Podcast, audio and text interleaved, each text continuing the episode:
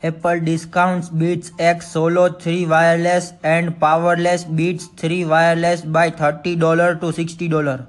Google says pets are driving car searches. Code suggests Google Assistant will come to all Chromebooks. Facebook will give up to 5 people as much as $1 million in a community leadership program. Uber to settle lawsuit with Waymo.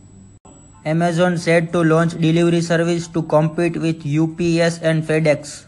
YouTube will remove ads and downgraded discoverability of channels posting offensive videos.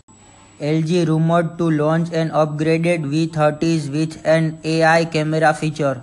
10 million people have pre-registered for PlayerUnknown's Battleground in China.